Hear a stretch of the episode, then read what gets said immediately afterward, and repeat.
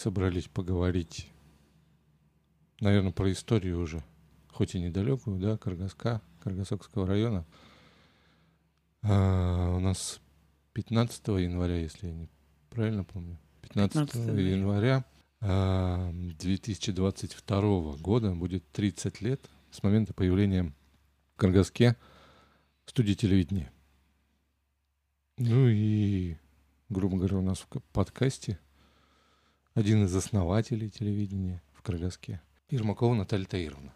Всем здравствуйте. А, скажи мне, пожалуйста, как у кого вообще родилась идея телевидения в Каргаске? Идея родилась у э, Виктора Николаевича Котельникова, который на тот момент был э, начальником э, РТПЦ в Павлово и Александра Викентьевича Трусова. Он работал тогда главным инженером РТПЦ. Документы они почти сделали. Я работала тогда у Владимира Николаевича Миренкова, который был глава района на тот момент, помощником по связям с общественностью. И вот э, пришли Котельников с Трусовым, с документами к нему. И несколько раз они появлялись. Владимир Николаевич, конечно, поддержал абсолютно эту идею, хотя на самом деле идея требовала и денежных вливаний, и все-таки это 90-е, начало 90-х, тогда, когда вообще во всей стране все валилось просто. Нового нигде ничего не создавалось. Было очень сложно и с бюджетом, и заработная плата не, не выплачивалась и так далее. Там очень много всяких... Ну, самое интересное тогда вопрос, зачем? Если у нас там плохо, у нас там плохо, зачем в Каргаске телевидение? Э, здесь я теперь, теперь я по-другому немножко на все это смотрю. Тогда просто было какое-то вдохновение, какая-то вот э, на волне. А сейчас я понимаю, что Миренков все-таки был великий стратег, потому что э, если еще отнять у общества и возможность э, какого-то э, психологического вот этого вот э, достигать, достигнуть психологической какой-то гармонии, возможность э, что-то новое видеть, узнавать, видеть какие-то маленькие хотя бы шаги, но вперед, э, то, конечно, бы у нас бы просто было все плачевно совсем. А вот это вот, э, вот этот один из тех шагов создания студии, который поддержал в тот момент э, население во многом. И в то же время э, этот шаг дал возможность власти напрямую объясняться с э, населением. Именно местной власти. Да, именно местной власти. Э, поэтому шаг-то был, конечно, сложный, но он был сделан. И причем благодаря вот всем э, нам, потому что каждый свое что-то вложил. Ну, и когда уже вот все документы вроде были готовы, все, я помню, мы зашли в зал заседаний, ну, я спрашиваю, ну и что, все как бы нормально? Да все нормально, сказал Трусов. Только у нас некому готовить материалы. У нас журналистов нет. Говорю, как нет? Я есть. Вот, и вот таким образом э, появилась вот эта вот первая э, команда, которая начала работать э, над программами. Потом совсем вот буквально в течение месяца двух у нас появился главный бухгалтер, э, инженеры еще. А самая-самая первая передача, вот какая вышла в эфир? Самая первая передача э, было очень весело. Мы писали, можно сказать, э, два дня. Была она типа, типа новостей, что-то э, очень хорошо помню, что там э, был материал о том, как в Доме культуры проходила концерт, и вот сейчас тоже уже и артистов тех э, многих нет. Э, Добрынин, Маметьев, Мельдер. То есть э, э, такие достаточно яркие ну, старшее в то время фигуры. да, их помнит. Да. конечно. Старшее поколение очень хорошо их помнит, потому что на самом деле это были фигуры яркие в культуре. Я помню, что у нас такие были там э, склейки, что просто все скрипело, хрипело и прыгало на экране. А работали на чем? Что такие склейки были? А работали на бытовой аппаратуре полностью. То есть все первые передачи выходили, мы делали полностью на бытовой аппаратуре. У нас даже не было синхронизаторов телевизионных сигналов. Э, Синхронизаторы появились позже, когда мы с э, Виктором Николаевичем съездили в э, Санкт-Петербург, прямо на завод. Тогда этот завод, вот сейчас я уже забыла, как он называется, но там, в частности, э, слова телевидение тоже было в названии. Но завод это был военный, и по конверсии они начали выпускать телевизионную аппаратуру. И я помню, как мы радостно два этих ящика э, военные такие, вот как из-под оружия такого цвета хаки. Э, Радостно, как мы их везли. Э, Из Причем Москвы, получается. из А, из Санкт-Петербурга. Санкт-Петербурга. из Санкт-Петербурга. Э, Причем э, до Новосибирска нам спокойно их пропустили, а в Новосибирске началась такая кутерьма, там столько проверок, столько всего-всего. То есть, если мы из Санкт-Петербурга до Новосибирска за вот какие-то часы это все доставили, в общей сложности наша командировка туда продлилась всего три дня с днем прилета и отлета а то мы в Новосибирске целые сутки проторчали, и потом еще через неделю только здесь получили этот груз, э, заплатив там бешеные деньги.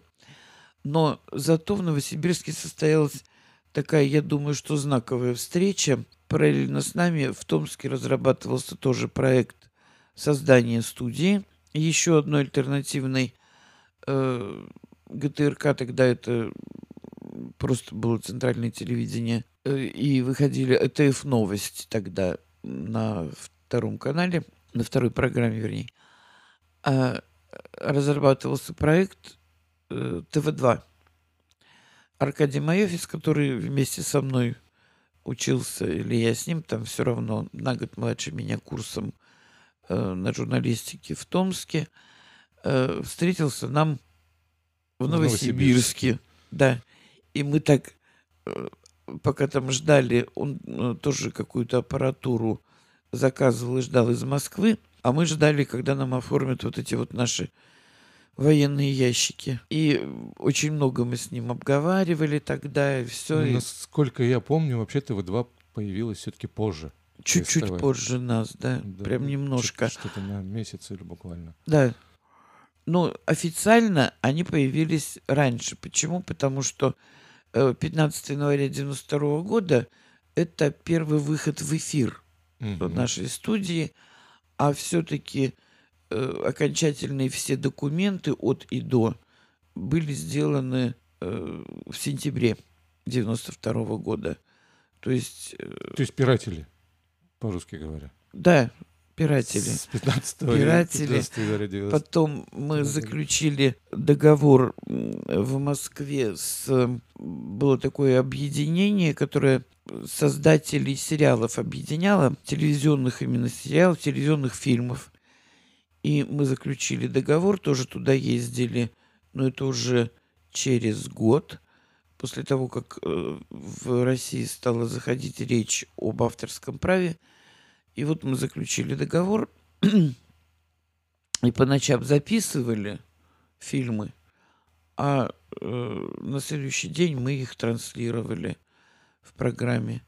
Э, Я хочу вернуться как раз к аппаратуре, про которую начали говорить, что бытовая аппаратура была. Это обычные видеомагнитофоны ВХС, насколько я понимаю. Обычные видеомагнитофоны ВХС, обычные камеры ВХС. Ну, у нас, наверное, думаю, молодые ребята даже не знают, что такое видики. А в 90-е годы, как раз начало 90-х, по-моему, они начали только появляться у людей, да? Э, Только начали появляться, стоило это эм, достаточно дорого. И вот возвращаясь к э, финансированию, минимальное финансирование на первую аппаратуру э, было выделено из районного бюджета. Но с января по сентябрь э, вся студия не получала ни копейки зарплаты. На энтузиазме? Да. И э, все, что мы зарабатывали, мы пускали на приобретение аппаратуры.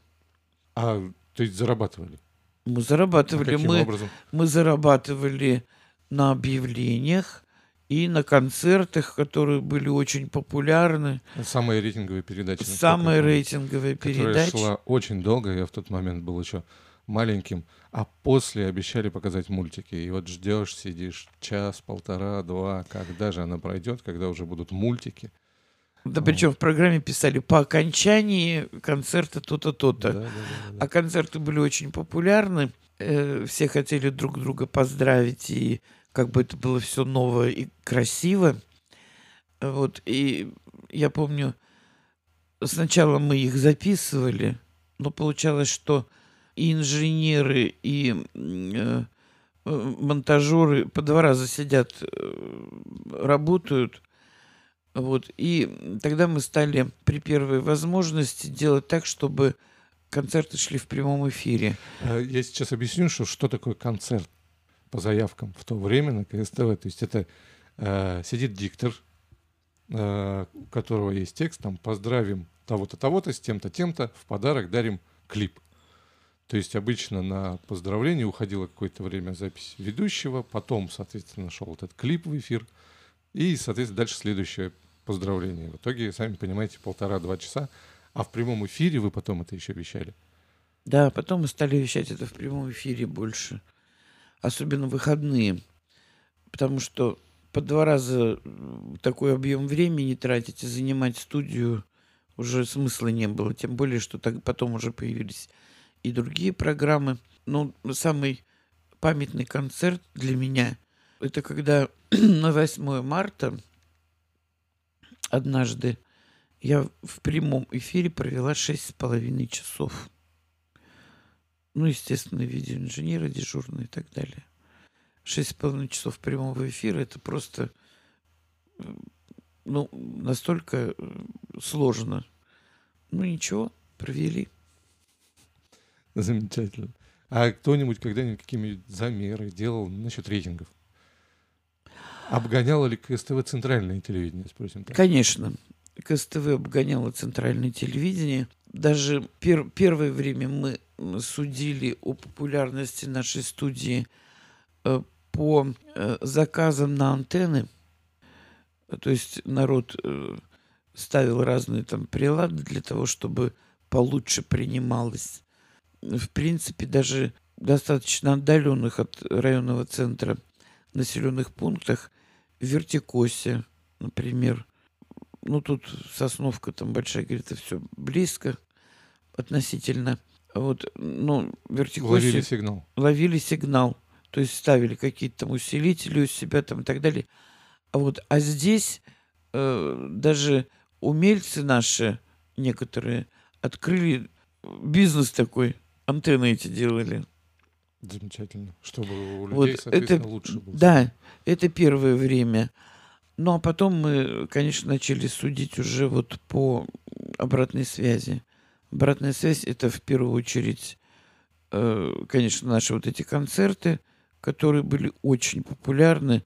И если вот уже в последнее время, перед э, тем, как уже студия не стала, там в концертах порой было и 2, и 3, и порой совсем не было, мы меньше полутора часов не работали. А Это приблизительно сколько? 100 поздравлений. Ну, по количеству. Полтора часа? Да. Ну, по 3-4 минуты уходит на...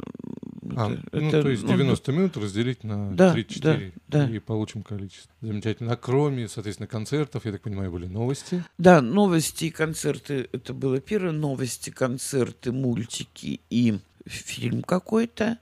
Потом стали появляться программы.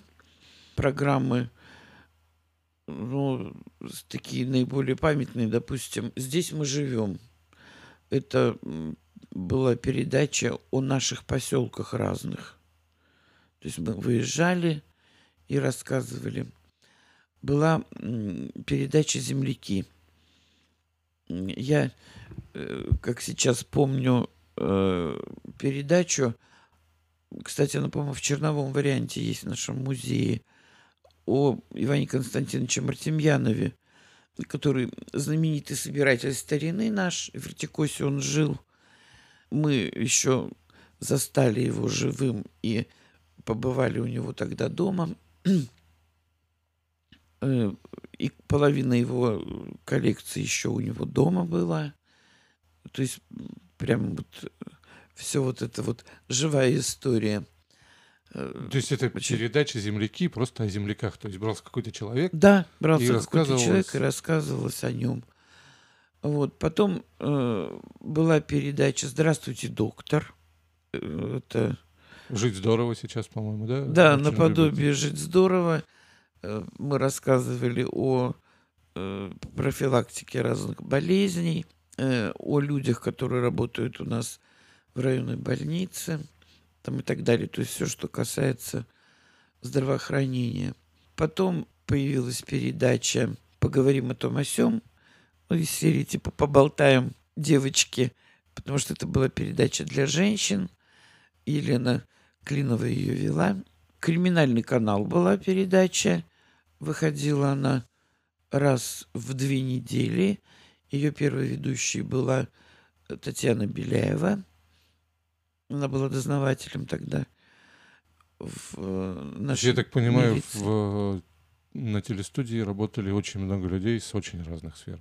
Да, с очень разных. И э, все соглашались, потому что для всех практически это было интересно очень. Все это было ново. Вот, ну, придумывали, конечно, работники студии какую-то новую там передачу. Вот. А потом уже э, реализовывали при помощи специалистов. Сколько приблизительно человек? Ну, вот так вот, если говорить, прошло через телестудию. Ой, я думаю, что человек 100 точно. Э, за все годы. Небольшая телестудия, 100, 100 человек.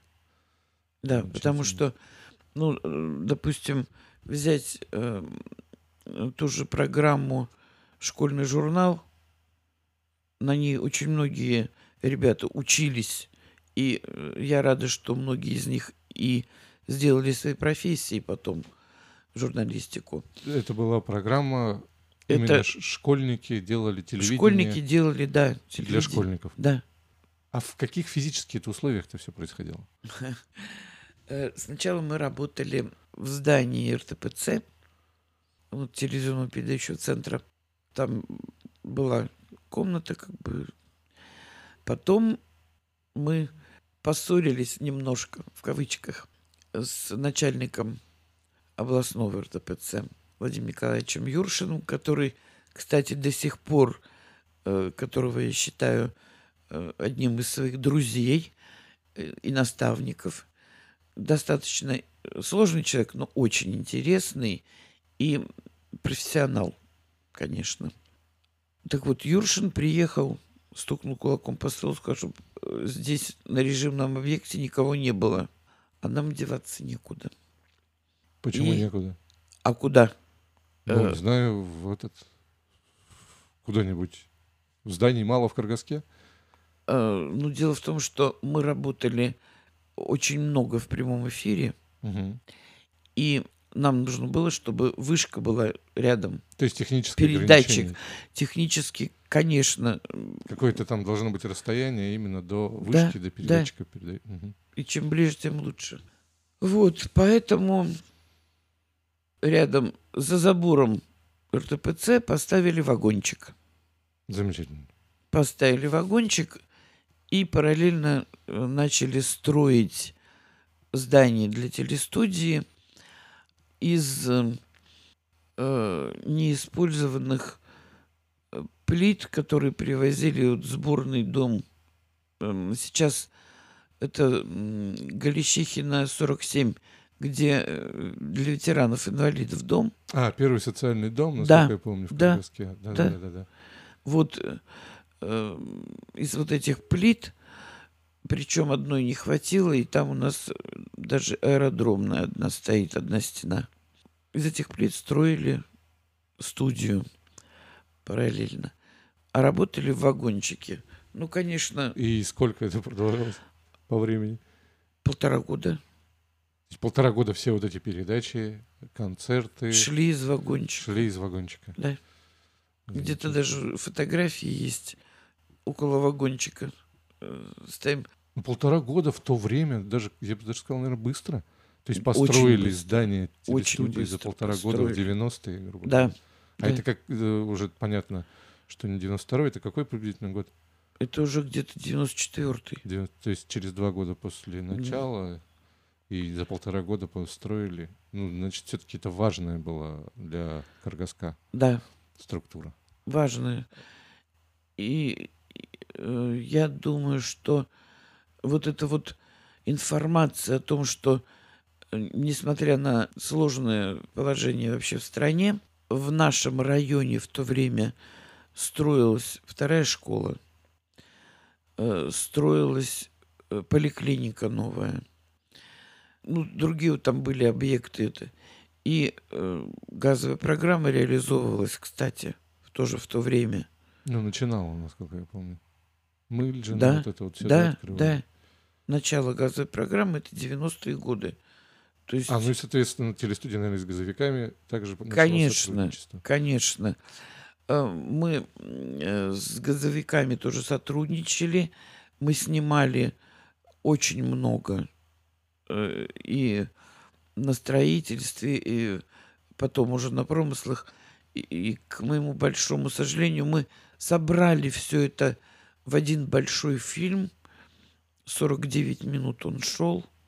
И я не знаю, почему без дубля, ну, единственная была кассета, мы в то время еще отправляли э, Средний Васюган, Новый Васюган. Там тоже открылись как бы филиалы нашей студии. И однажды нам с э, самолета или с вертолета, не буду уже врать, не помню, не вернулась целая упаковка кассет, где были новости и вот этот фильм – Назывался он «На Мыджинском направлении».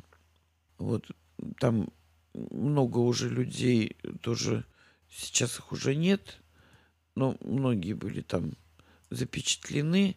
И вот начиная с самого-самого нуля газовая программа Сергей Анатольевич Жвачкин, когда он еще первый его приезд с его командой сюда в район, и вот эта команда, их 10 человек было – она, в принципе, половины уже сейчас нет. Но получается, история ну. Каргасокской студии телевидения все-таки тесно связана с историей вообще всей области. Конечно. Да, не так далеко. Конечно. ТВ-2, а, газовая программа, которая, в общем-то, вся реализовывалась в Каргасокском районе. Я да, на, начинала реализовываться. Да, да, да, да. да. Вот, замечательно. И в итоге а, спад. То есть из-за чего он произошел? потеряла актуальность. Рейтинги же упали в итоге, и мы на данный момент у нас телестудии не существует.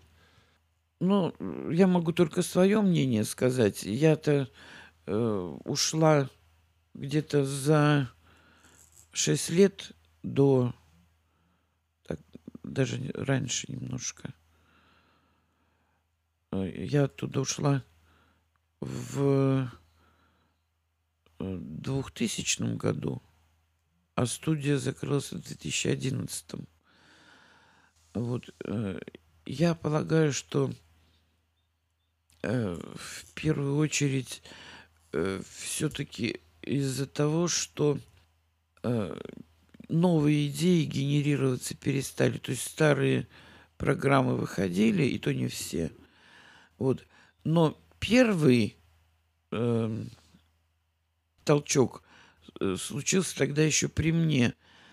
Мы э, выровняли весь, все вещание. У нас было все выверено, мы выходили каждый день.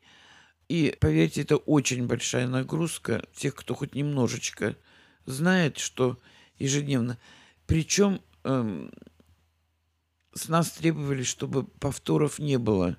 Хотя повторы это тоже э, история, это тоже работа на зрителей и так далее. Ну, неважно. То есть 7 дней в неделю по 2 часа – это очень объем большой. Для населенного пункта, в котором да. 9, 9 тысяч жителей. Информационное поле маленькое и, и так далее. Первый самый звонок был тогда, когда пришел, не буду говорить, кто конкретно, э, этот человек э, года два, наверное, проработал или полтора и ушел из администрации. В общем, в администрацию района пришел новый зам главы, и ему было поручено курировать телестудию. Ну и человек, э, человеком этим было сказано, что я там порядки наведу. Ну и вот когда начали там наводить порядки... Как, в общем-то, и все у нас в России, к сожалению, началось сыпаться. Да, потому что э, ну, люди творческие, когда у них опускаются руки, им, конечно, делать ничего не... Не, не, не то, что не хоть, не может, так скажем. Потом, безусловно, диктат абсолютный в таких э, случаях это только вред. Э, Но это внутренние, получается, э, причины. А внешние же причины тоже, я насколько понимаю, была. То есть у нас и центральное телевидение поднялось. То есть Конечно. передач. У нас э, в конце концов появился интернет в Каргаске. Насколько я помню, это как раз 98-й, 99-й год, когда он только-только начал. Или, или нет, нет, в 95-м, по-моему, у нас Ростелеком начал создавать интернет, и, соответственно, народ все больше вовлекаться. И спутниковое же телевидение начало. Нет, дело все в том, что, ну, это опять же тоже моя точка зрения, э, местное телевидение, оно непогибаемо, так сказать, да, его, э, если держать на плаву всегда, оно необходимо, потому что вот этот интерактив – вот это общение э, прямое с, э, и с властью, и с, ну, с кем бы то Не, ни ну, было. На данный момент у нас, получается, эту функцию выполняют те же социальные сети. По-моему, э, Дело в том, что есть. социальные сети, они не охватывают все слои населения. Если вот фокус-группу сделать, да, по социальным сетям, э, люди, которые э, старше 45, они очень мало э, бывают в сетях. Очень мало. Многие там причины называют, называют причины, что и просто времени не бывает, что понятно.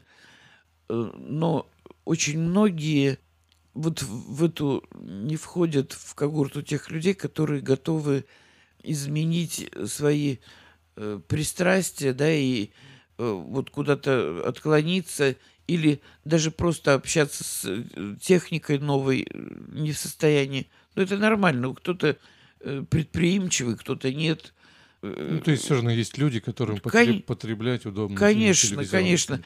То есть и, соответственно, плюс, местные, местные новости узнавать. Плюс, да, плюс всегда людям интересно э, слушать, видеть про себя. Это просто неотъемлемая часть. Это большой плюс всех э, местных студий, радио, телевидения там, и так далее. Были вот внутренние причины, были, да, вот эти вот внешние глобальные причины, э, были еще и финансовые причины. Владимир Николаевич Меренков в то время уже, э, к сожалению, рано очень ушел. И вот как таковая политика его вот в этом направлении, она не очень долго продолжалась. И вот это вот я тоже считаю, что тоже свою роль сыграла, по-другому складывалось. Как, когда последний эфир прошел, не помнишь? В июле, в июле 2011 В июле 2011 закончилась, в общем-то, история Каргасовской студии телевидения. Да. Причем, эм, когда ее закрывали, причиной такой еще послужило то, что закончилась лицензия, и надо было ее продлять. Но параллельно же шла э, в области работы над тем, чтобы запустить э, цифровое вещание. Вот. И, э, в общем-то, решили, ну, решение, честно говорю, без меня принималось, меня никто вообще ни о чем не спрашивал. решили, что будет цифровое вещание, и местному телевидению в него вписаться будет сложно. Хотя одиннадцатый год, а цифровое вещание, аналоговое вещание у нас закрылось только в двадцатом. И то я не помню, закрылось оно сейчас уже или нет. Я тоже, к сожалению, не знаю. По-моему, в двадцатом впереди было еще 9 лет, за которые можно было все решить, и примеры тому есть. То есть вот Стрижевой как выходил, так и выходит. Колпашева, которые после нас уже создались, э, Вихров Сергей там создавал, э, в Первомайке. То есть они как работали, так и работают. Значит, э, все это было возможно. Как-то ехали большой командой из Томска, делегация наша ездила. Ну и меня там спрашивают, как раз закрылась студия, меня спрашивают, Татьяна, а что у нас со студией? Я говорю, ну, знаете, я как бы сейчас... Нет, для меня, конечно, это было больно, правда скажу. Я очень сильно расстроилась, э, потому что много было вложено туда. Именно душевных сил, и много было вложено туда вдохновения, и очень много там было моих идей. Поэтому я не стала прям сильно-сильно касаться. Но меня когда спросили, Э, что у нас со студией ну, закрылась. А, и что она потом откроется, будет. То есть, когда закрывали, сказали, что ну, в другом формате, ну, откроют, ну, там. Я говорю, с моей точки зрения, не будет. Вот, ну и там были люди рангом повыше. Так, ну что, правда так считаете? Я говорю, да, я так считаю. Что ну и, грубо будет. говоря, прошло 11 лет. Прошло 11 лет. Так то есть есть. сейчас, э, если создавать, э, если телевидение, то открывать заново. Ну, фактически. Я не уверен, вообще сейчас необходимо ли телевидение. То есть как какое-то медиа местное именно, возможно, даже с видео там в том числе, там YouTube, э, там какой-то сайт и так далее, да, наверное, для Каргаска необходим. Но именно как телевидение, как телевидение, тут спорный вопрос. Очень ну, имеется в виду эфирное, да? Да, именно эфирное. Очень большие затраты, очень... Мне кажется, сейчас это почти невыполнимо именно для района. Вот. Ну, давай не будем заканчивать на это, грустной ноте. У вас же были веселые эфиры. Веселые, Конечно, и веселые эфиры были, разные случаи были смешные. Э, но мы тогда были молоды, было, были э, и авантюристы, и энтузиасты, и все, что можно вот такого. Это, например, у нас очень долго вообще не было никакой машины. Значит, и... А как передвигались? Ну, Пешком? Почему? Нам администрация периодически давала э, свой транспорт. А, то есть надо каждый день выходить в эфир и потом ездить на не понять чем. Ну, замечательно. Не, не, не потом, а надо туда еще уехать на чем-то. И потом... А туда это... Сколько километров от Каргаска у нас? По-моему, километров пять. В Павлово, ребята, Павлово. кто не знает, это да. основной телецентр.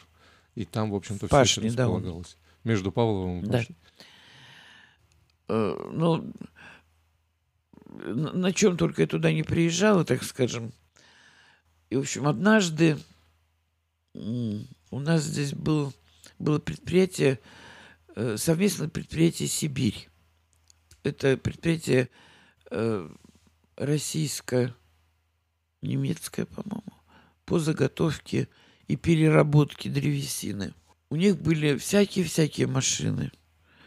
Ну, я увидела их, она то ли директриса, то ли зам там у них была в администрации. Я говорю, слушайте, уехать не на чем.